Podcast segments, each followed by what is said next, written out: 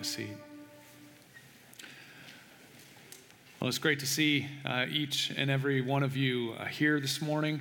Um, uh, my name's Andy. I especially want to welcome you if you're uh, newer or visiting Troy UMC today. I'm, I'm, privileged to be the senior pastor here. And, and, and if you are newer or, or visiting, uh, not just a special welcome, but you are, uh, you've come like right in the middle of, of a series where we're wrestling with some of the tougher sayings of Jesus.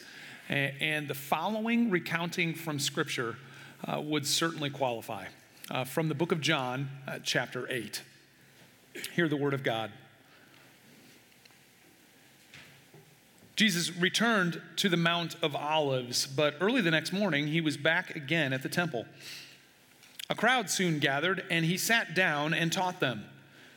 As he was speaking, the teachers of religious law and the Pharisees brought a woman who had been caught in the act of adultery. They put her in front of the crowd. Teacher, they said to Jesus, this woman was caught in the act of adultery.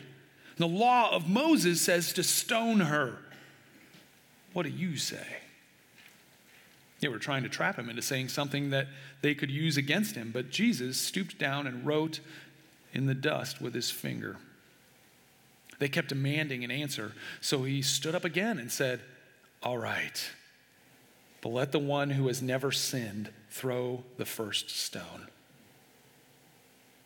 Then he stooped down again and wrote in the dust.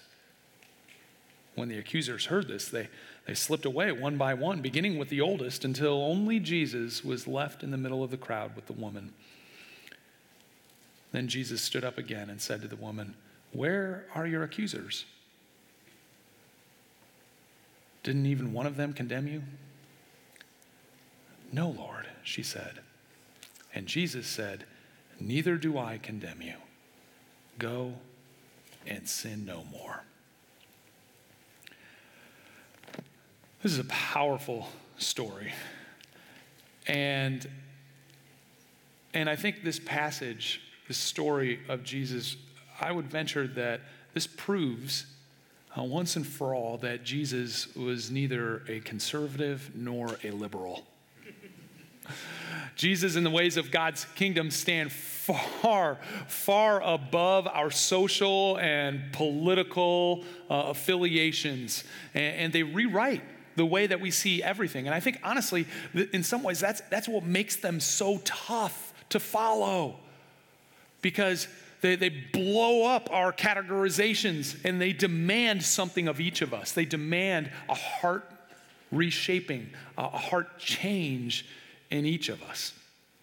They're taking a, is it okay if I just jump right in? Um, I mean, this, this, passage is powerful. I, I don't want to, uh, uh, just, just a taste. This is some of what I mean. In this encounter, we, we see that this woman's sin, um, and, and I, see, I think we're supposed to see ourselves in her place, at least in part. I mean, we can see ourselves in a few different parties in this story, but at least right now, we see ourselves in her place. And, and we see that her sin, and, and therefore our sin, deserves judgment. And we know this because in this case, Jesus, he doesn't contradict the law of Moses here, the, the Old Testament law uh, th- that these religious leaders were quoting. He, he doesn't say, look, the, the, those laws are outdated. Certainly, she doesn't deserve to be stoned, not for adultery. Neither does he suggest that their argument is undermined despite their very obvious hypocrisy here that you and I can see when we look a little closer. Uh, anybody ever wonder where the guy is here? If she's caught in adultery, where's the dude? Like, what? Why is that she's brought for condemnation? Where's he? If she's caught in the act, that means there's somebody else there. Why isn't that person brought forward too? Um, and, and so Jesus doesn't undermine their argument by saying, look, you're hypocrites, so I'm not even going to listen to this. Where, where, where's the guy? No, Jesus agrees that her sin deserves judgment when he essentially stands up and says, all right, you, you can stone her. However, we also see in this passage whose role it is to save or to condemn. It's not those who have sin. And Jesus says, Stone her, but let those without sin cast the first stone. Uh, only Jesus has the right to condemn her because only Jesus is righteous. It is God's role to save or condemn, not ours. But then, of course, we see that Jesus doesn't condemn her, and I'll share more about that later. But then Jesus says something that I think we all wish that he wouldn't have said. Jesus said, Go and sin no more. You know, there are a lot of things that I wish Jesus never said, but I really wish he never would have said that. Wouldn't it have been a, a lot easier if he just ended with, I don't condemn you? And wouldn't that have been easier? Or, or, or uh, maybe if, if he would have said, uh, uh, go on back to your old life. That, oh, goodness, that, that would have been so much easier. But no, he says, go and sin no more. And, and that's where he stops. Personally, I wish he never said, go and sin no more. But since he did, I kind of wish that he would follow it up, maybe with a pause, uh, uh maybe by saying, and here's how you do it. You know, what, don't you wish Jesus would do, do that more often? Said, okay, well, here's really how you follow me. Uh, we talked a little bit about that last week. Deny yourself, take up your cross, and then follow me. But, but here he just says, go and sin no more. No how to's, no extra help. Uh, I think we understand go well enough. We all get go. We can go. Uh, but the sin no more part, that's a lot easier said than done. And if anything I've said today deserves an amen, that does. um, but even though Jesus didn't get practical here, uh, that doesn't mean that we can't. And so I, I want to, um, to ask the question and try to answer it. What does it look like practically? To go and sin no more. Uh, how do we do it? Um, and, and, I want to make this uh, really relevant for you. Uh, I want to invite you to take the blank piece of paper that you received when you came in today. Uh, hopefully, you received that. If you didn't, uh, we can have um, an usher, greeter uh, walk around with the blank sheet of paper. But, but uh, raise your hand if you didn't receive one. Uh, but okay, yeah, just keep them up. Keep them up. It's okay. Um, I'm going to explain. Now, everybody look around, see whose hands are, are raised, because once I say what to do with it, and their hand goes like this, uh, no, here's, here's what you do with that blank piece of paper, and I really want everybody to, to do this. Uh, um, when, when you hear Jesus speak the word, words, go and sin no more. For you. What comes to mind? Like, what, what do you hear Jesus saying to you to go and not do anymore? Um, I, I, just to be clear, I, I am I am talking about a sin of commission, not a sin of omission. So, something bad that you're doing uh, or an attitude that you carry, uh, not, not something good that you ought to do that you're not doing. So, a sin of, of commission. Um, uh, what, what sin is causing harm to, to you or to your family, whether, whether you even know it or not? What, what sin is causing harm to your relationship with God? Name it. Write it down. You can hold it real close. I know it's kind of dark in here, so that's good. Hold it real close. Uh, you can fold it up real quick. Don't put your name on it. Um, um, but uh, but hold, hold, put, it, put it tight there. As we get practical, I want you to think, I want you to dwell upon that. Make this personal today. Um, now, I want to suggest that there are three resources that we all have available to us for combating the sin um, in our lives and turning away from it. Uh, but I, I, would venture that most of us, most of us stop short of employing all three. Uh, oftentimes, and I just think this of, I, I, know, I feel it myself, but I, I think the best of everybody here that when there's something like that in our lives, that we, we don't want that. You know, we, we want to turn from it. We, we don't want it to hold us in, in chains anymore. Uh, oftentimes we feel bad about our sin and we, we see how it wreaks havoc in our lives or maybe in the lives of others, and we sincerely want to change uh, for our own good because we know that God has something better for us. Um, uh, oftentimes, when we're in that place, we start with the first resource, um, and that first resource is ourself we start by trying to make different choices. Um, this often begins by simply trying to stop whatever that sinful behavior or pattern or attitude uh, that you have. You, so you, you may try to stop overeating, or try to stop yelling at your kids out of anger, or you try to stop smoking weed, or wasting precious time scrolling through Facebook and your phone, or, or gossiping, or being defensive, or having a critical spirit, or, or just being a plain old grouch. Uh, you, may, you may try to stop um, looking at pornography, or, or you may try to uh, stop condemning those people over there who do those things that uh, you kind of you want to stop that self-righteous behavior. Or maybe you, you try to stop being so self-centered with your spending habits feeling like hey i earned it so i can spend it on whatever i want my entertainment my comfort whatever i want. Um, you, you, try to stop. But after trying you may find that it's, it's gosh it's just darn difficult to stop whatever that destructive behavior is. So so you get wise and you, you begin to create boundaries around uh, yourself so that, so that you're not even tempted.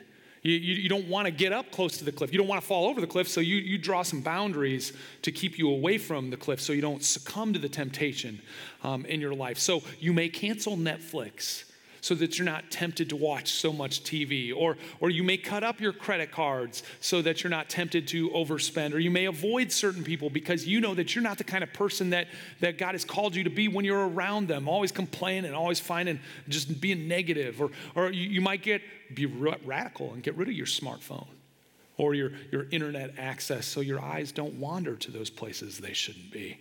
Uh, or you may decide uh, to do nothing more than, than hold hands with your girlfriend or your boyfriend so that you're not tempted to, to get into a more compromising situation that you know it's going to be difficult to turn back from. You know, th- these are all practical steps that, that you can take in your life to, to kind of um, um, protect yourself from giving in to uh, whatever that sinful habit or behavior or sinful habits and behaviors and attitudes are that that are part of your life. And, these, these, friends, these are oftentimes very necessary steps to take. We all need to take them in some form or another in our fight against sin. But many of us stop there. You know, we, we, we keep the battle to ourselves because, well, quite honestly, that's the safest. um, it, it, doesn't require as much uh, kind of awkwardness, and, uh, and so it, it's most comfortable. Uh, the, the folks that are braver, however, take another step and employ the resource of others. Others to help in their fight against sin. This is one of the most beautiful aspects of, of Christian community. Uh, we have others alongside us uh, to help encourage and support us in our pursuit of pure and holy living that, that glorifies God and really is, is uh, evidence in our heart that, that, that we're full of gratitude for, for God saving us in the first place. Um, um, so it, it might be as simple as asking a couple of friends, or if you're married, your spouse, to pray for you as you make these practical changes in your life. Uh, it may involve you openly confessing your sin to trusted people um, uh, in your church family, maybe your journey group. Uh, in fact, this, this used to be a vital part of the early Methodist groups. Uh, the, the first question, you you'll love this, is like the icebreaker question uh, for their groups. Uh, their group meetings was simply this uh, What known sins have you committed since our last meeting? How would you like being a part of that group? I mean, sign me up for that one. That's got to be fun. Uh, but this might be a great time to invite you to join a journey group uh, here at Troy UMC. Uh, don't worry, our groups are maybe a little less formal, but sometimes maybe it's we, need it a little uh, more in your face like that. Uh, but sincerely, our, our groups do care about helping to support one another in our pursuit of holiness. It's in these groups that you find spiritual friends, and spiritual friends can be there to provide mutual accountability um, uh, or be the, the one that you turn to, that you call in the middle of the night when you're about to do something that you know later you're going to regret. But those of us who are serious about going and sinning no more, we, we don't just try to make the changes ourselves, we invite others into the fight alongside of us. Uh, but once again, many of us stop there. In fact, these two resources that I've, I've just shared with you, um, th- there's really nothing overtly Christian about them or uniquely Christian about them. You could just as easily read this kind of advice in a self help manual about how to change your attitudes and behaviors. Okay, speak Speak positively to yourself. Only be around those other people who speak those positive messages into your life. I mean, that's a self help manual um, right there. And, and, and quite honestly, most people find that even with those two resources at their disposal, they still fall way, way short of living the life that they hope to lead. I mean, still, sin is still a constant and unwanted companion. It lurks behind every door. This is where the next resource comes in. And, and I, I hesitate even to say this is a resource, but, but in our fight against sin, it, it very much is a resource, and that is God. God. It is impossible to go and sin no more on your own strength or on leaning into the strength of others. You and I need God. Understatement of the year, right? Uh, I know, but uh, Pastor Tim Keller puts it this way, and I love the way he puts this. He says, To be convicted of sin is not just to feel bad, it, it means to see that all along you have been working to trust yourself and develop your own righteousness. And friends, that's, that's futile. That, that, it is only by the grace of God that we can live a pure and holy life. The only righteousness that you and I will, will ever see um, is not the righteousness that we create for ourselves, but the righteousness that Jesus offers us when we trust in his grace. Um, and, and, how do we experience and trust in his grace in our everyday lives? I, I, in response, I, I turn to John Wesley once again, um, the founder of the early Methodist movement. And in fact, we just talked about this in the confirmation class uh, that I had the, the privilege of leading uh, last week with our confirmands. And you might want to say a quick prayer for them. They're on their confirmation retreat today with Pastor Kurt, and uh, they'll be back later tonight. And this is kind of their culminating experience uh, before they prepare for taking vows of membership and, and confirming their faith in Jesus before all of us uh, the Sunday after Easter in about a month. But, but last uh, weekend, I shared with them what John Wesley called the general rules for life. Uh, they, they, were to do all the good that you can, uh, to avoid doing harm, to do no harm, and to practice the means of grace. Or um, he actually put it, attend the ordinances of God. Um, well, we access the righteousness of Christ and his grace in our everyday lives by, by practicing, by attending the ordinances of God, by practicing these means of grace uh, in our everyday lives, uh, which, which are spiritual practices by which God fills us and reminds us and tunes us into his grace. They're practices like reading the scriptures and personal prayer as well as corporate prayer, uh, being in silence and solitude in order to hear the still small voice of God, uh, fasting, uh, worshiping together. Uh, being in community life with one another, like in a journey group, uh, and, and participating in the sacraments. You see, our holiness, uh, our righteousness is not based on the good behavior that we offer God. Uh, our righteousness can only be found in receiving the righteousness that Jesus offers us by grace. And we can access and remember that grace by putting ourselves in the right position to experience and receive and remember that grace in our lives through these spiritual practices um, that connect us to the heart of God. Um, I, I, I, was so encouraged just a couple weeks ago.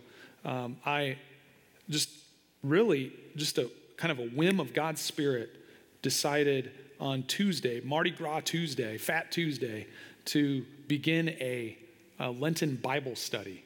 Uh, just a, a, Bible reading plan with folks in our church. And so I set it up on Facebook and I put it out there thinking, eh, maybe a couple dozen people will join in. And, and like 24 hours later, over 150 of you signed up and said, yes, uh, we want to practice this means of grace. We want to put ourselves in position to be transformed by the Word of God. Those of you who didn't give up Facebook uh, for, for Lent. um, and and I, I, was just so encouraged by that, uh, realizing that, that we, we're real, realizing that we can't just change ourselves, that, that we need God and God's Word to transform us. And, and God's Word really can change us.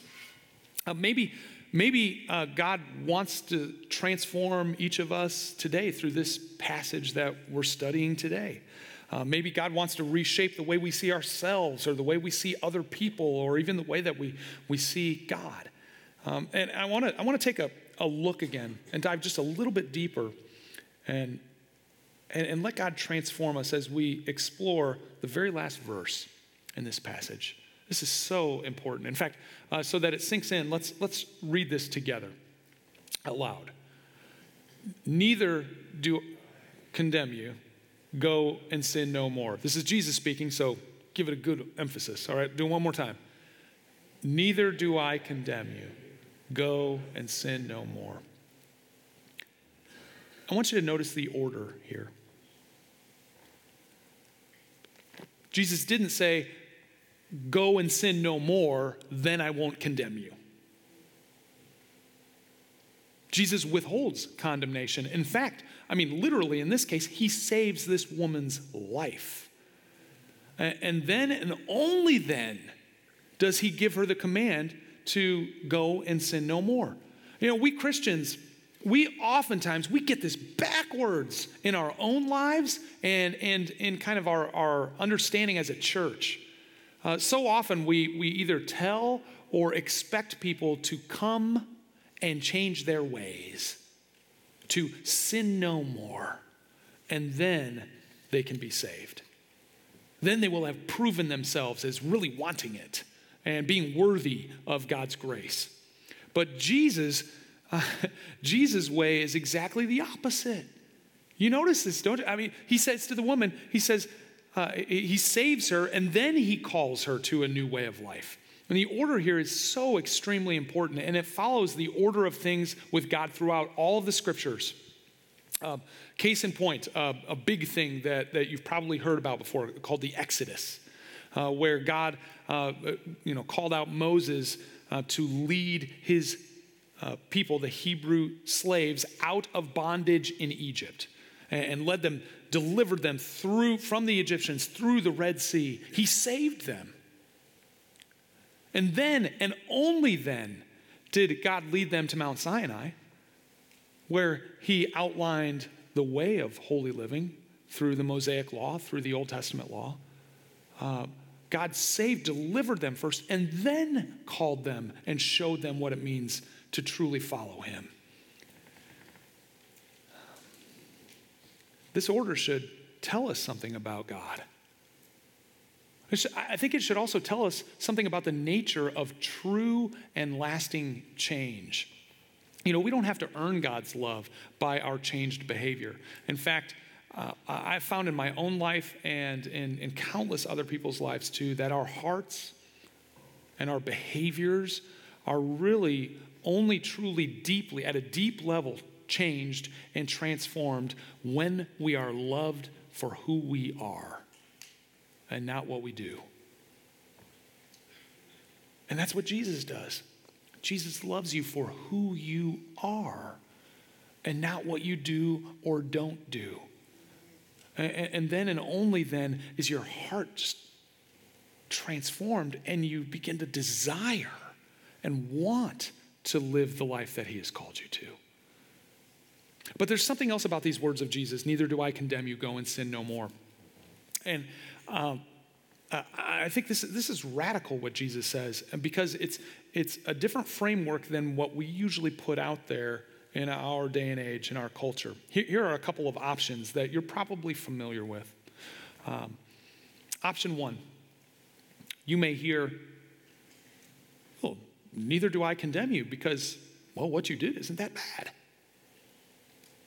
You, you know, sexual ethics, that's a matter of personal choice. You have to find what's right for you and, and go, go do what's right for you. And that's how many, and I'm just going to put a, a, label on this, uh, that's how many, uh, typically those who would identify as more liberal folks would, would emphasize this. Uh, they, emphasize God's, God's compassion and God's mercy. And so that's the typical response. Um, uh, I don't condemn you because that, that doesn't, that's, that's not so significant. On the other hand, typically more conservative folks who focus more on God's righteousness and justice, the justice of God, might respond this way what you did is sin. And, and you broke the law of God. You, you can't transgress God's law. God is perfect. Therefore, you're condemned uh, for this heinous sexual act. So, so go. And when you go, you're, you're going to feel guilt. You're going to feel shame. And, and, and that's, you're gonna, that's going to have to change you uh, uh, until, and, and so don't come back until you've righted that ship because we can't be contaminated with that kind of behavior around us.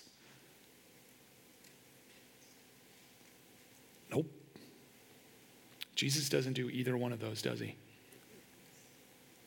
Neither do I condemn you. Go and sin no more. Now, how is it that Jesus can say this? Because if, if God is God um, and, and, and sin deserves condemnation, which Jesus has already acknowledged, if sin deserves condemnation, um, and, and if Jesus is God and is just, then he would either have to say one of two things. He would either have to say, Neither I, do I condemn you because what you did isn't sin, or uh, what you did is sin, so I condemn you. But how is it that Jesus can have his cake and eat it too? And say, Neither do I condemn you, go and sin no more. Acknowledging that her act was sinful, but withholding condemnation. How can, how can he hold those two mutually exclusive things uh, together when, when they, they can't be held together by anybody else? And here's how. Here's why. And it's the gospel message. I believe what Jesus is really saying to this this lady and to all of us uh, as we, we see and read between the lines is my dear sister, you, you are guilty. You are guilty, but there, there's no condemnation here for you. I'm not going to throw a stone at you. In fact, I'm going to step in and take the stones that are directed, rightfully directed at you. I'm going to take the condemnation. I'm going to take the spear. I'm going to take the nails. I'm going to take the thorns so that in my sight and in my Father's sight, you will be seen as holy and blameless.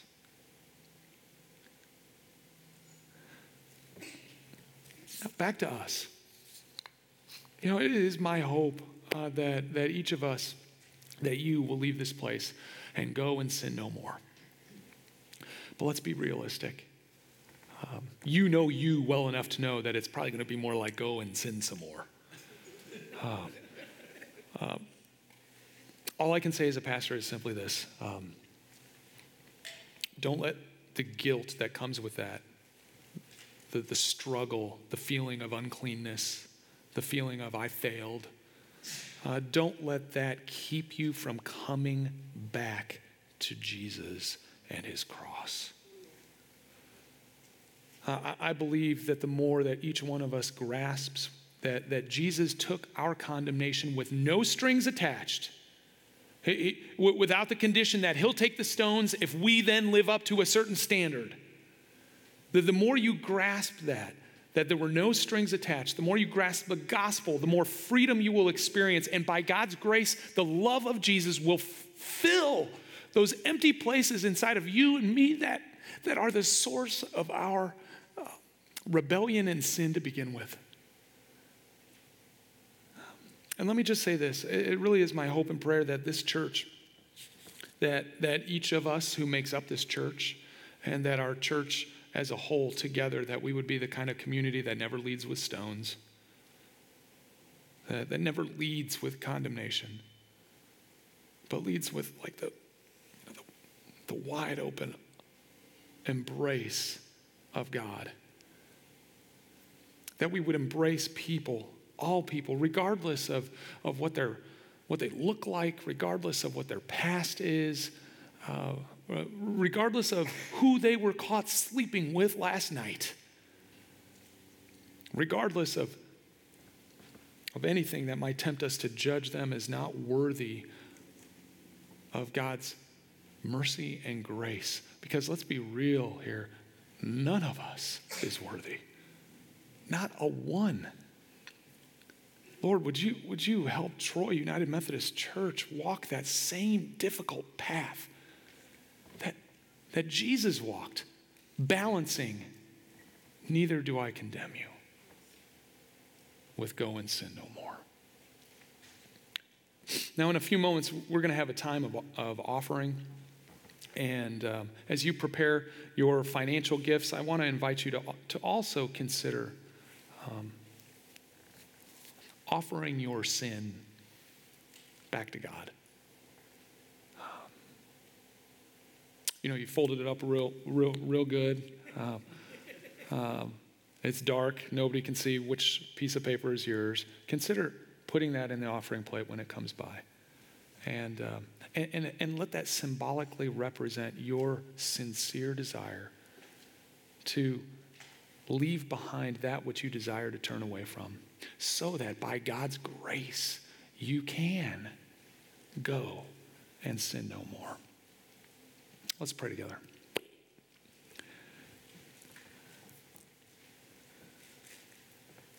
Heavenly Father, thank, thank you for embracing us when truly we deserve condemnation.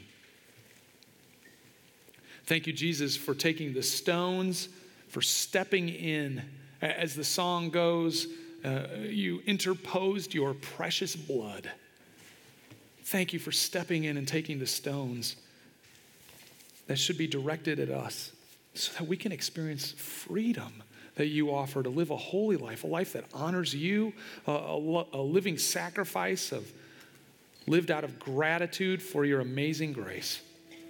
Even now, Lord, would you, you give us the courage and the strength to trust you, not with our good behavior, but with our brokenness. As we let go of that which is holding us back from experiencing the life that you created us for. And as we let go, Lord, help us hear your still small voice whispering to us Neither do I condemn you. Go and sin no more.